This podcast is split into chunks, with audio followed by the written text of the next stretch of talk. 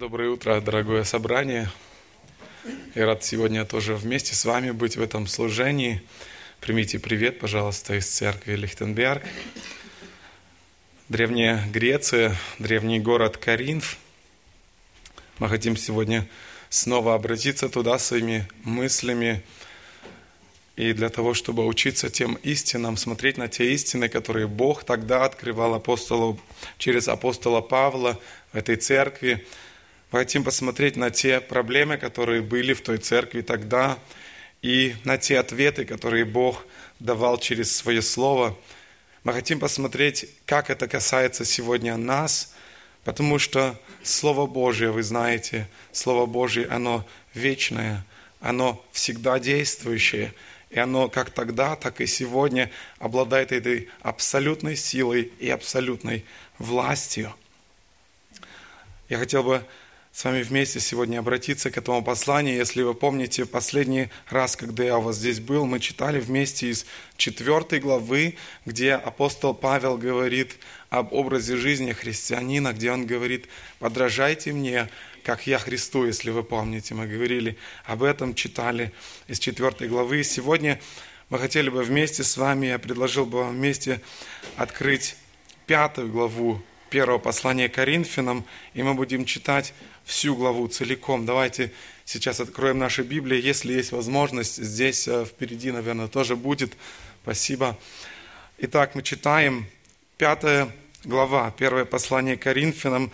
Здесь написано, есть верный слух, что у вас появилось плододеяние, и при том такое плододеяние, какого не слышно даже у язычников, что некто вместо жены имеет жену отца своего – и вы возгордились, вместо того, чтобы лучше плакать, дабы изъят был из среды вас, сделавший такое дело.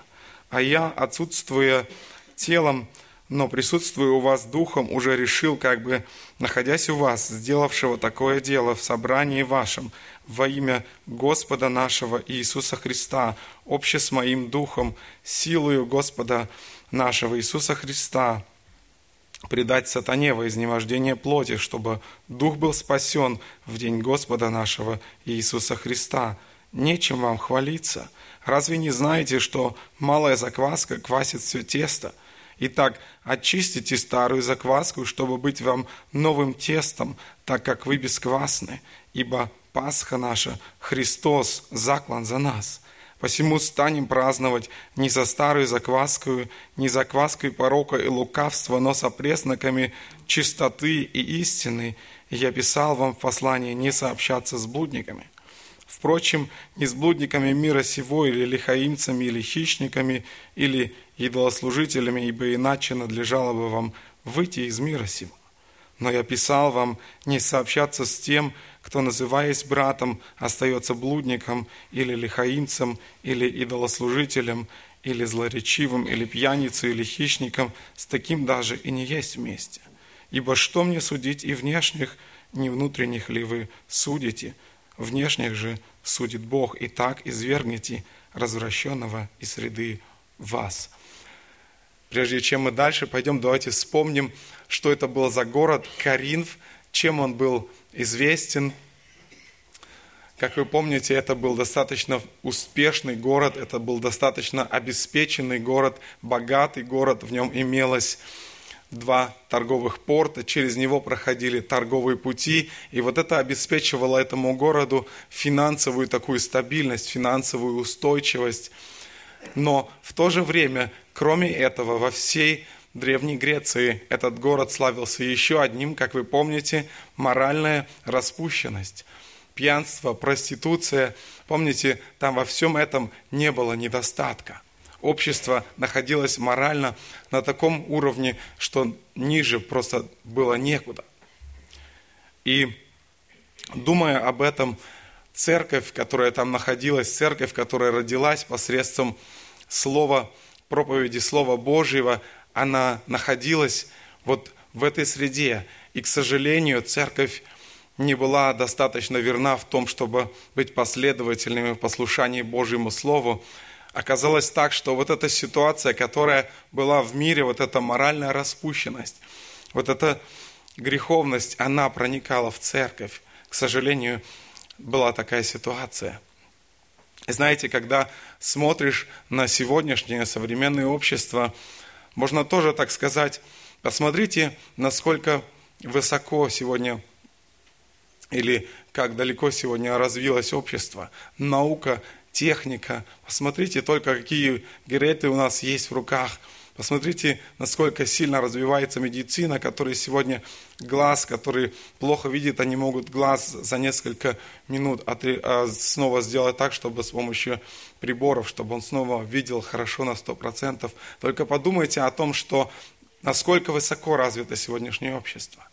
Но я думаю, я не скажу вам ничего нового, если скажу, что в моральном плане общество опускается все ниже и ниже и ниже и ниже. И мы видим вот это вот параллель, мы видим вот эту вот а, связь, эту, как тогда в Коринфе это финансовое положение, оно было очень высоко, было очень стабильно, мораль очень низкая. Сегодня здесь у нас в современном обществе то же самое. Мы развились, техника, наука и так дальше, но мораль общества, я думаю, не стоит говорить, мы все это видим, что происходит. Я лишь Приведу несколько цитат. Например, шотландский богослов Морис Робертс пишет об этом так. Он очень хорошо здесь как бы все это свел воедино, и он сказал так. «Колесо истории совершило полный оборот. По примеру апостолов, современные христиане Запада могут обнаружить многочисленные признаки закостеневшего в грехе общества. Состояние современной веры и нравов в точности совпадает с тем, что творилось в век апостолов и характеризовалось словом «упадок».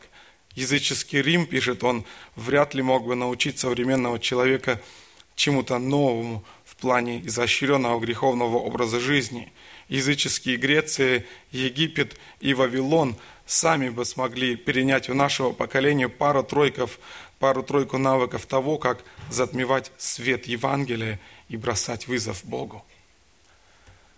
Еще одна цитата. Джон МакАртур пишет в своей книге «Отмирающая совесть», он пишет, гуманистическое общество, не принимающее нормы морали, которым учит Священное Писание, оказывает давление стать более снисходимыми тому, что Священное Писание называет грехом.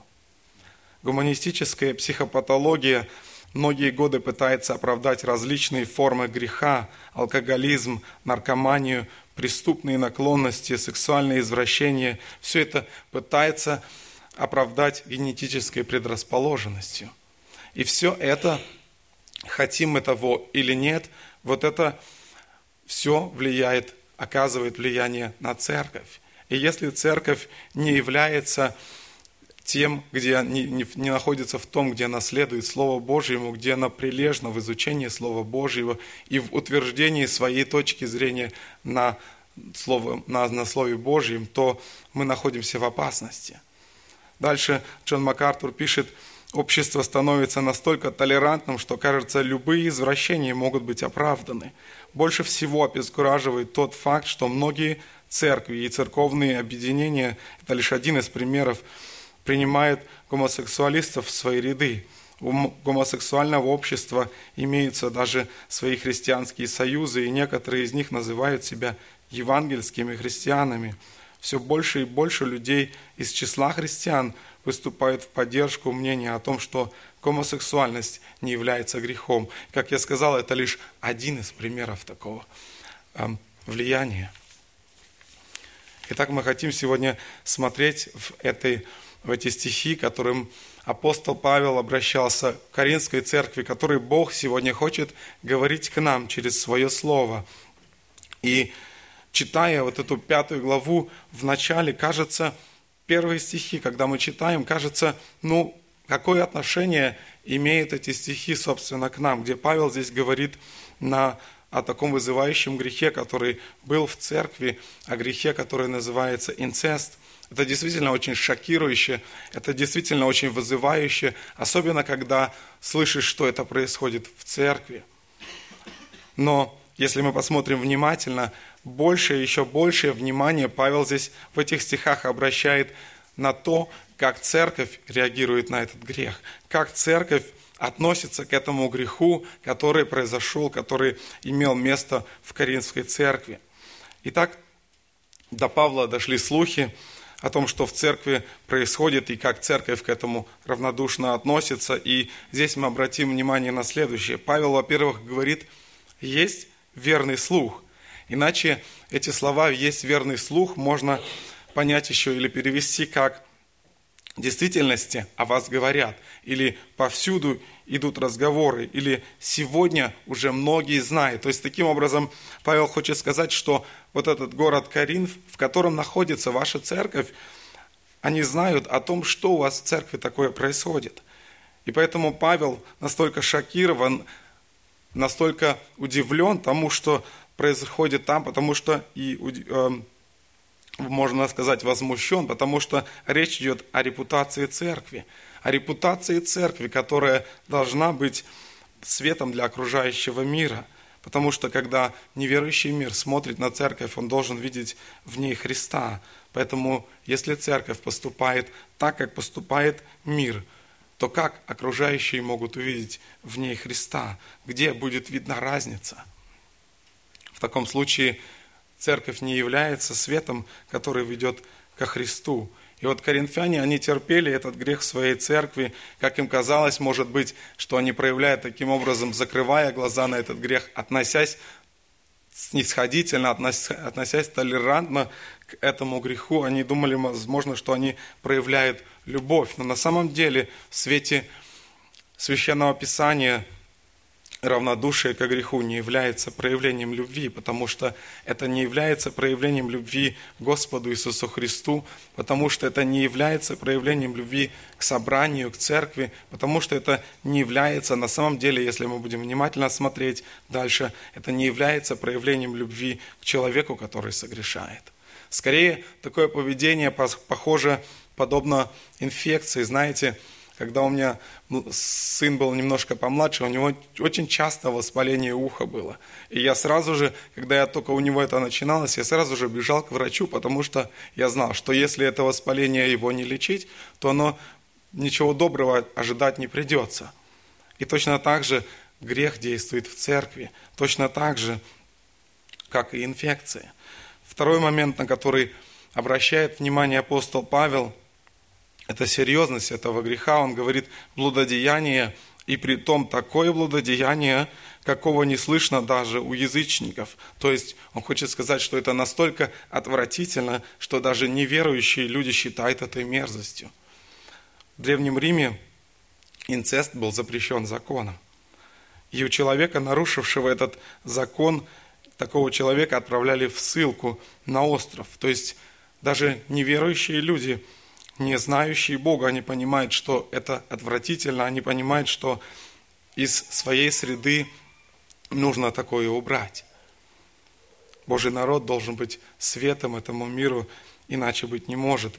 И поэтому, потому что, чтобы имя Божие было непорочно, нам необходимо бороться с грехом, как в своей жизни, так и помогать это делать братьям и сестрам в церкви. Здесь нельзя думать, что у каждого каждый, если мы говорим о грехе, то у каждого это его собственное дело, если мы говорим о церкви.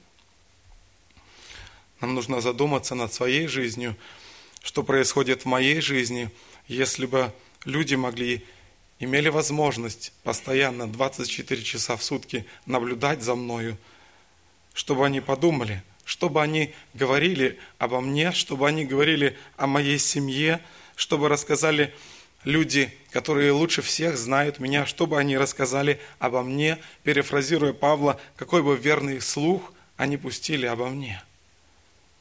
Сказали бы они, может, я знаю, этот человек верит в Иисуса Христа, потому что то, как он живет, показывает, во что он верит. Или бы они сказали, эти верующие люди, они какие-то странные, потому что они поступают еще хуже, чем неверующие. Третье, на что обращает внимание апостол Павел, это содержание этого слуха. Он говорит, некто вместо жены имеет жену отца своего. Апостол говорит о том, что это недопустимо, что тот, кто называет себя верующим человеком, жил в этом грехе. Итак, это первая часть. Дальше, во втором, со второго стиха мы находим шокирующий момент, который Павел, которому Павел уделяет гораздо больше внимания в этой главе, И он говорит так, «И вы возгордились вместо того, чтобы лучше плакать, дабы изъят был из среды вас, сделавший такое дело». Церковь была равнодушна, мы видим это. Но каким бы страшным грехом или в какой бы страшный грех не впал этот человек, о котором здесь идет речь, намного хуже вот это равнодушие. Намного хуже равнодушие церкви к этому греху. Я, знаете, вспомнил когда вот ну, читал эту главу, когда размышлял, я вспомнил вот эти слова из одного советского фильма. Там человек сказал такую фразу, он говорит, не так страшны убийцы или преступники, как страшны равнодушные, потому что с их молчаливого согласия происходят все преступления и происходят все убийства. И здесь апостол Павел хочет сказать, что в церкви такое невозможно – не должно так быть. Апостол Павел удивлен их неправильной реакцией, и он говорит, и вы возгордились. Слово «возгордились» достаточно дословно означает «раздулись». То есть это их состояние определяло их неправильную реакцию на грех. Они возгордились, они возомнили о себе, они думали, что они так могут реагировать на грех, просто закрывать глаза – но вместо этого апостол Павел говорит, как они должны были реагировать, как христиане должны вообще реагировать на грех. И Павел здесь употребляет такое слово, он говорит, вы должны были плакать. Дословный перевод с греческого говорит, что вы должны были предаться скорби. То есть речь не идет о том, что просто плакать, когда просто, видимо, у нас текут слезы из глаз, когда, например, нам больно, мы там, ну, что-то сделали, какую-то боль себе причинили физически, и слезы невольно из глаз катятся. Или когда, например, ребенок упал, ему больно, он бежит к маме, плачет, у него слезы из, из глаз катятся. Апостол Павел говорит здесь не о таком плаче, но он говорит здесь о том, что вместо того, чтобы вам гордиться, вам стоило скорбеть, вам стоило сожалеть о случившемся, скорбеть, видя состояние этого человека, скорбеть о том, что он впал в такой грех и желать того, чтобы он покаялся и возвратился к Господу. Об этом здесь говорит апостол Павел. Он говорит, вам стоило скорбеть. Далее текст говорит, что правильная реакция на грех, апостол Павел говорит здесь, продолжает логически, что правильная реакция на грех должна побуждать нас к определенным действиям. Мы уже сказали, что грех – это не личный вопрос одного человека, когда мы говорим о церкви, потому что церковь – это тело Христова. И если мы понимаем, что у человека, когда, если, например, у меня болит зуб, то у меня все тело страдает. Если у меня болит рука, у меня все тело страдает. И также в церкви не зря Священное Писание сравнивает церковь с телом Христовым. Если один член болеет, если один член страдает, впадает в грех, то это отражается на всей церкви, так или иначе. И вот апостол Павел говорит, что это не личное дело каждого. Он говорит о том, что должно было поступить иначе. Он говорит, дабы изъят был из среды вас, сделавший такое дело. Павел хочет сказать, что защита святости – это задача каждого члена церкви. Знаете, в детский сад, куда я детей своих вожу, там у них в фойе иногда появляется такая табличка на первом этаже, специальная вывеска, и там появляется табличка, где написано, что такая и такая болезнь сейчас в садике, ну, такой и такой вирус, там, например, ветрянка или еще какие-то детские заболевания. И вот когда ребенок заболевает такой болезнью, ему не разрешает посещать садик до тех пор, пока врач не скажет, не подтвердит, что теперь ребенок здоров, теперь он может дальше ходить в садик, и он уже не является тем носителем этой инфекции. И вот подобно этому апостол Павел говорит, что грех – это инфекция в церкви, и если не решить эту проблему, то он будет обязательно распространяться. И вот как Павел сам реагирует на грех, вот реакция Павла на грех. С третьего стиха он пишет – а я, отсутствую телом, но присутствую у вас духом, уже решил, как бы находясь у вас, сделавшего такое дело, в собрании вашем во имя Господа нашего Иисуса Христа, общего с моим духом, силою Господа нашего Иисуса Христа, предать сатане вознемождение плоти, чтобы дух был спасен в день Господа нашего Иисуса Христа. То есть апостол Павел видит грех, он понимает, серьезность, и он берет на себя эту ответственность и начинает действовать. Он совершает определенные действия в отношении этого блудодеяния. И интересно заметить, что то, что говорит здесь апостол Павел, то, что он делает, то, что он предлагает – это не вызвано его личной неприязнью к этому человеку, потому что мы люди очень часто склонны руководствоваться своей личной неприязнью. Если нам кто-то, может быть, чисто внешне или по какому-то поступку что-то не так сделал, мы очень склонны к этому. Апостол Павел здесь не руководствуется какой-то личной неприязностью, неприязнью к этому человеку, он не говорит, что я теперь настолько выше вас, я апостол, я призван самим Господом Иисусом Христом, и я имею право вас осуждать. Он не делает здесь этого. Он не говорит, потому что я лучше вас, я осуждаю вас. Он не просто делится своим мнением, но он вот что делает. Он услышал о блудодеянии, он принял решение в отношении этого поступка, и вот его решение отражает характер Господа Иисуса Христа. Он говорит, во имя Господа нашего Иисуса Христа, силою Господа нашего Иисуса Христа. То есть его решение не основано на личном мнении, на его личных предпочтениях, то, как он думает, он не говорит «я так думаю», оно основано на Божьей власти, оно основано на Божьей силе. Практически, если сказать своими словами, что апостол Павел хотел здесь передать, если бы, апост... если бы Иисус Христос был здесь, в этой церкви, то Он принял бы точно такое же решение, как то, что я вам говорю. Итак, то, что они должны были сделать в соответствии с этим решением, предать сатане. Вот это интересное выражение, это повеление, которое здесь дает апостол Павел, это должно быть наказанием для такого человека. И на первый взгляд кажется, ну, Павел говорит такие жесткие слова – кажется так жестко, как можно поступить так по отношению с человеком, предать сатане, он говорит. На самом деле то, что имеет здесь в виду апостол Павел, эм, Джон МакАртур пишет об этом так. Предать сатане вознемождение плоти значит вывести человека, исповедующего христианство из своей среды, отлучить его от церкви, так как сатана является правителем этого мира, поэтому предать верующего человека сатане означает вытолкнуть его из церкви. Вот что имеет здесь в виду апостол Павел. Он говорит, убрать его из церкви. На самом деле, кажется, вообще кажется, что это жестоко, кажется, что это не, не милостиво, но на самом деле это было величайшим проявлением любви в жизни этого человека, который согрешал, проявлением любви ко всей церкви, проявлением любви Господу Иисусу Христу. Потому что поступая таким образом, или говоря, что следует поступить таким, таким образом, апостол Павел пытается предотвратить, чтобы этот грех, этот грешник оскверняли Господа Иисуса Христа. Он проявляет любовь к церкви, потому что, удалив его из собрания, он заботится о том, чтобы этот грех не имел влияния на остальных членов церкви.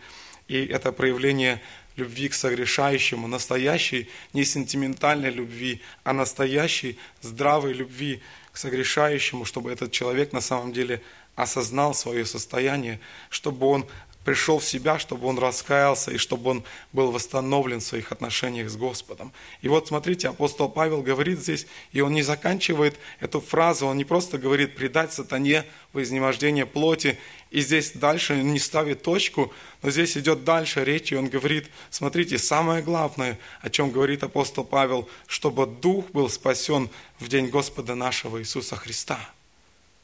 Вот что самое главное, чтобы Дух был спасен в день Господа Иисуса Христа.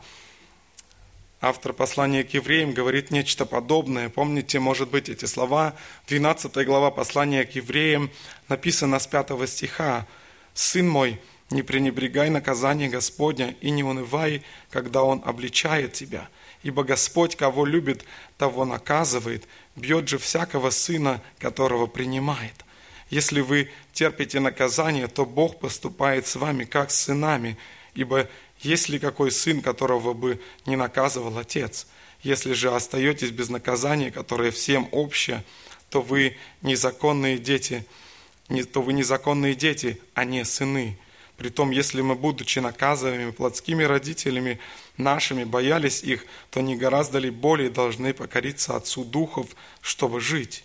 Те наказывали нас по своему произволу для немногих дней, а сей для пользы, чтобы нам иметь участие в святости Его.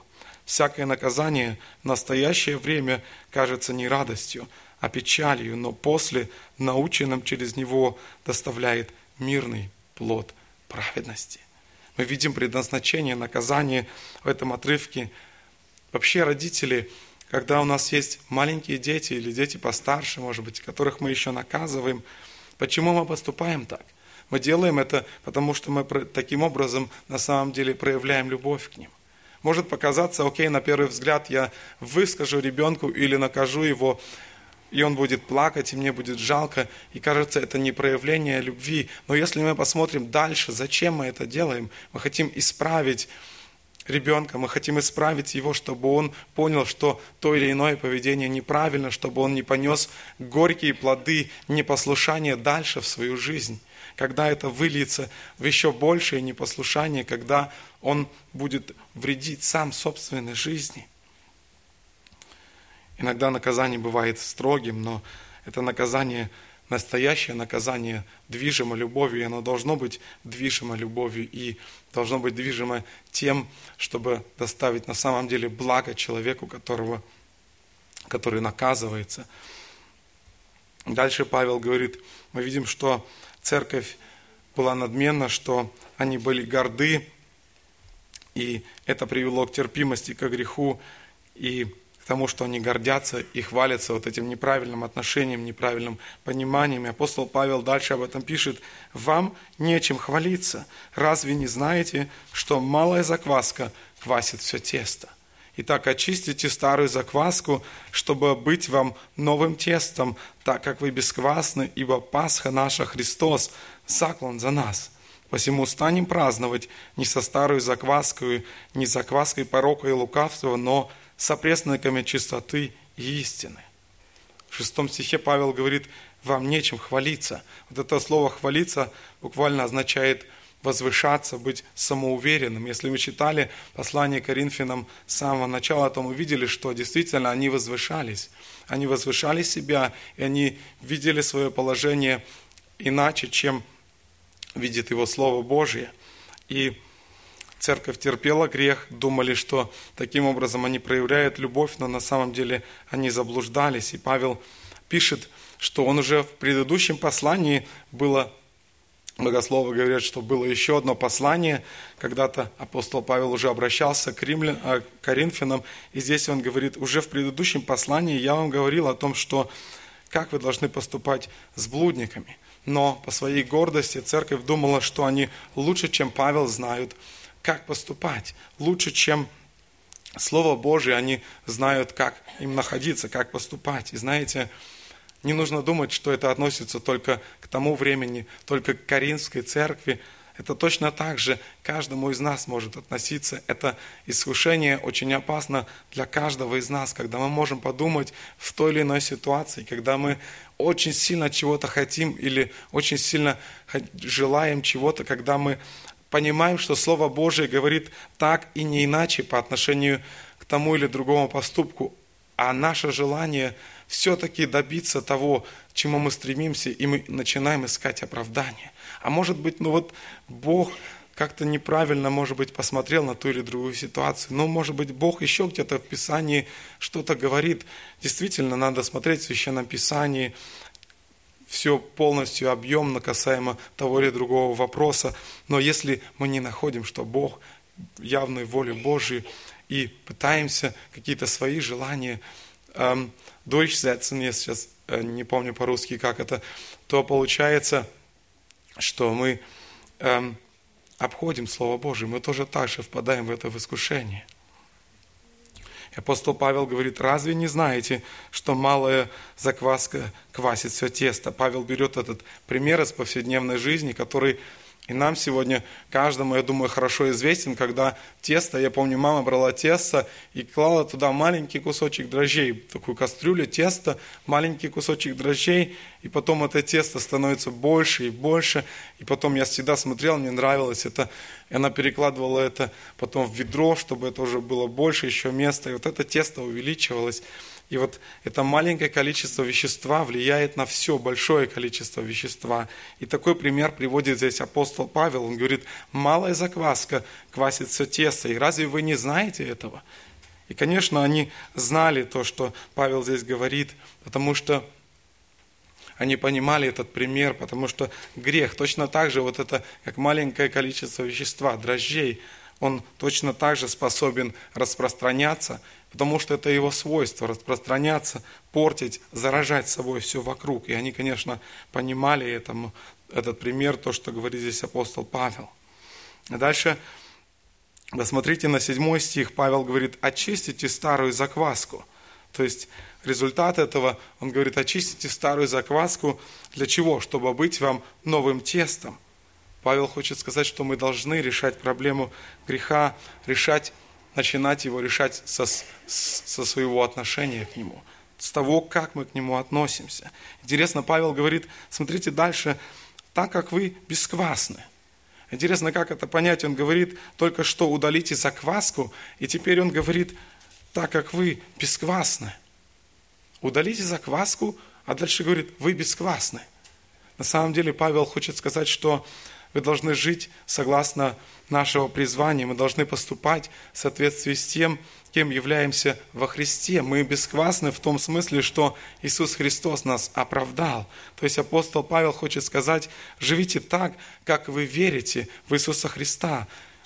Не поступайте так, как будто вы квасной хлеб, не поступайте так, как будто вы можете еще грешить, и не прячьте этот грех, не прячьте и не находите ему оправдания. Он говорит, ибо Пасха наша, Христос, заклан за нас. Коринфяне должны были понять, что их жизнь зависит от того, что Иисус Христос сделал для них. Иисус Христос является этой совершенной жертвой, мы знаем, благодаря которой мы можем иметь мир с Богом, благодаря которой мы не являемся больше рабами греха. Мы пели сегодня псалом, где говорилось о том, что грех больше не властвует над нами. Поэтому мы должны помнить, что Христос сделала для нас. И знаете, одно из сильнейших средств в борьбе против греха для христиан, для верующих в Иисуса Христа действительно размышлять об этом, помнить и размышлять об этом, что сделал для нас Христос, сосредоточиться на Господе, на Его жертве, которую Он принес ради нас, понять, что Его смерть, Его смерть за грех, вмененная нам, призывает нас к отделению от греха, к полному разрыву с этими путями – неоднократно Священное Писание говорит, что вы умерли для греха. Именно вот этот яркий, сильный пример приводится, что когда человек умер, все его дела останавливаются. Все дела, когда, которые он делал при жизни, он не может их делать дальше, они оставлены. И поэтому здесь Священное Писание говорит к нам, вы умерли для греха. Павел говорит, вы должны разорвать этот вы должны разорвать эту связь, вы должны каждый день ее разрывать, потому что Пасха наша, Христос, заклан за нас. К сожалению, знаете, есть люди, которые говорят, как тогда, наверное, в Коринфе, так и сегодня, говорят, что Иисус Христос умер за меня, а моя жизнь не имеет абсолютно никакого значения. Я могу жить так, как я хочу, я могу грешить сколько я хочу, я живу благодати. Но знаете, Священное Писание очень четко обличает такой образ мысли.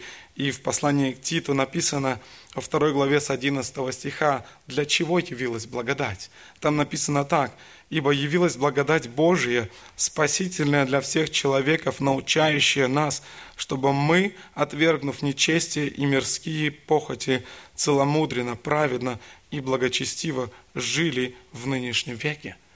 Вот для чего явилась благодать, не для того, чтобы мы теперь жили так, как мы хотим, но для того, чтобы мы, отвергнув нечестие и похоть, и целомудренно, и праведно, и благочестиво жили в нынешнем веке. Дальше написано в послании к Титу с 13 стиха, ожидая блаженного упования и явления славы великого Бога и Спасителя нашего Иисуса Христа, который дал себя за нас, чтобы избавить нас от всякого беззакония и очистить себе народ избранный, народ особенный, ревностный к добрым делам. Вот для чего явилась благодать. И дальше Павел говорит, посему, вот поэтому станем праздновать не со старой закваской, не закваской порока и лукавства, но со пресноками чистоты и истины. Здесь слово, которое переведено на наш язык как порок, буквально означает злоба, порочность, испорченность, греховые, греховные намерения, злые замыслы. То есть то, что происходит у нас в мыслях, то есть то, что происходит у нас в мозгу, то, что мы замышляем. А дальше он говорит лукавство. Лукавство – это то, что указывает на притворение вот этих греховных намерений, греховных мыслей, злых мыслей, которые у нас в голове происходят, притворение этих мыслей в жизнь этих порочных греховных поступков. То есть Павел говорит, удалите от себя злые мысли, начните с этого, удалите от себя нечестивые мысли и, как следствие, удалите от себя поступки. Практически, что это может значить для нас – то, что говорит сегодня апостол Павел, практически посмотрите, остановитесь и подумайте, что вы думаете о своих ближних, что мы думаем о тех, кто нас окружает. И если мы находим у себя какие-то порочные, недобрые, злые мысли, которые оскверняют Бога, то Павел говорит, удалите их от себя – Вместо этого празднуйте со пресноками чистоты и истины. Чистота и истина – это полная противоположность пороку и лукавства. Это искренность, чистота намерений, целостность, совершенная чистота помыслов, сердечность в поведении – это не загрязненность грехом в мыслях и делах. Павел говорит, что мы должны праздновать не со старой закваской, не закваской порока и лукавства, но со пресноками чистоты и истины. Пасху Ветхого Завета – праздновали только один раз в год в память об избавлении из египетского рабства. Христиане должны праздновать, мы говорим об этом каждый раз в праздник Пасхи, напоминаем об этом, и мы должны напоминать себе это постоянно, что христиане должны вспоминать Пасху во Христе Иисусе постоянно, постоянно посвящая свою жизнь чистоте, отвергая грех. Это значит практически чтобы каждая наша мысль, каждый план, каждое намерение, они должны быть осуществляться под руководством Христа. Искать того, чтобы это происходило под руководством Его Слова и не иначе. И дальше апостол Павел, говоря коринфянам, что верующие должны отделяться от греха, он дальше делает одно уточнение, как поступать по отношению к людям, по отношению к людям, которые согрешают, как поступать по отношению к людям, которые согрешают в церкви и к тем, которые согрешают, то есть людям неверующим, которые вне церкви. Он говорит с 9 стиха, «Я послал, писал вам в послании не сообщаться с блудниками, впрочем, не вообще с блудниками мира сего, или лихаимцами, или хищниками, или дослужителями, ибо иначе надлежало бы вам выйти из мира сего». Коринфяне видимо, неправильно поняли совет апостола Павла не общаться с блудниками или лихаимцами, то есть с корыстными людьми, которые ищут своей выгоды, своей наживы, или, или идолослужителями.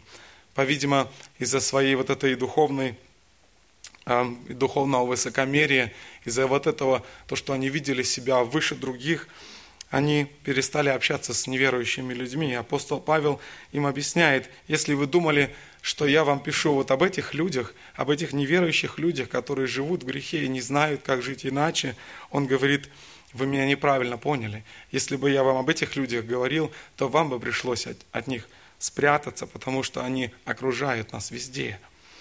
И вот несмотря на вот такое ясное повеление, которое Священное Писание говорит, дает к нам, Несмотря на это, были и есть, наверное, люди, которые искали какие-то пещеры, организовывали какие-то монастыри и вот вели такую затворническую образ, такой затворнический образ жизни. Но почему это неправильно? Почему Священное Писание не оправдывает такой образ действий? Мы же ведь, разве не было бы ну, разве мы не должны отделяться от греха? Разве мы не должны отделяться от этого развращенного, порочного мира? Разве мы не должны бежать греха? Но, знаете, когда Бог спасает человека по благодати через Иисуса Христа, почему Он не забирает нас сразу на небо? Почему Бог говорит, чтобы мы собирались вместе? Почему Бог говорит, чтобы у нас было поместное собрание? Почему Он говорит, чтобы была церковь? Разве не лучше было бы сразу быть на небе, когда Бог нас оправдывает, сразу оказаться там, у Него, чтобы мы могли без греха служить Богу, без этой борьбы, в которой мы должны постоянно находиться, живя здесь, чтобы мы поклонялись в этой чистоте Богу там на небо, на небе у Него, в Его обителях. Но Бог так задумал, чтобы мы оставались в мире, чтобы мы были свидетелями Его, чтобы мы были светом и солью для тех людей, которые живут в мире, которые не знают Бога, для того, для того чтобы мы были светом и солью для тех людей, которые живут в блуде, которые являются лихаимцами, которые являются хищниками, чтобы они видели, что есть другая жизнь, что есть другая жизнь и другое основание жизни – Павел говорит, но я писал вам не сообщаться с тем, кто, называясь братом, остается блудником или лихаимцем, или идолослужителем, или злоречивым, или пьяницей, или хищником. С таким даже и не есть вместе. Иными словами, Павел говорит, если человек называется, называет себя верующим, но остается блудником, или лихаимцем, или злоречивым, или пьяницей, он говорит, с таким не сообщайтесь. Он здесь употребляет очень мощное такое выражение. Он говорит, с таким даже и не есть вместе.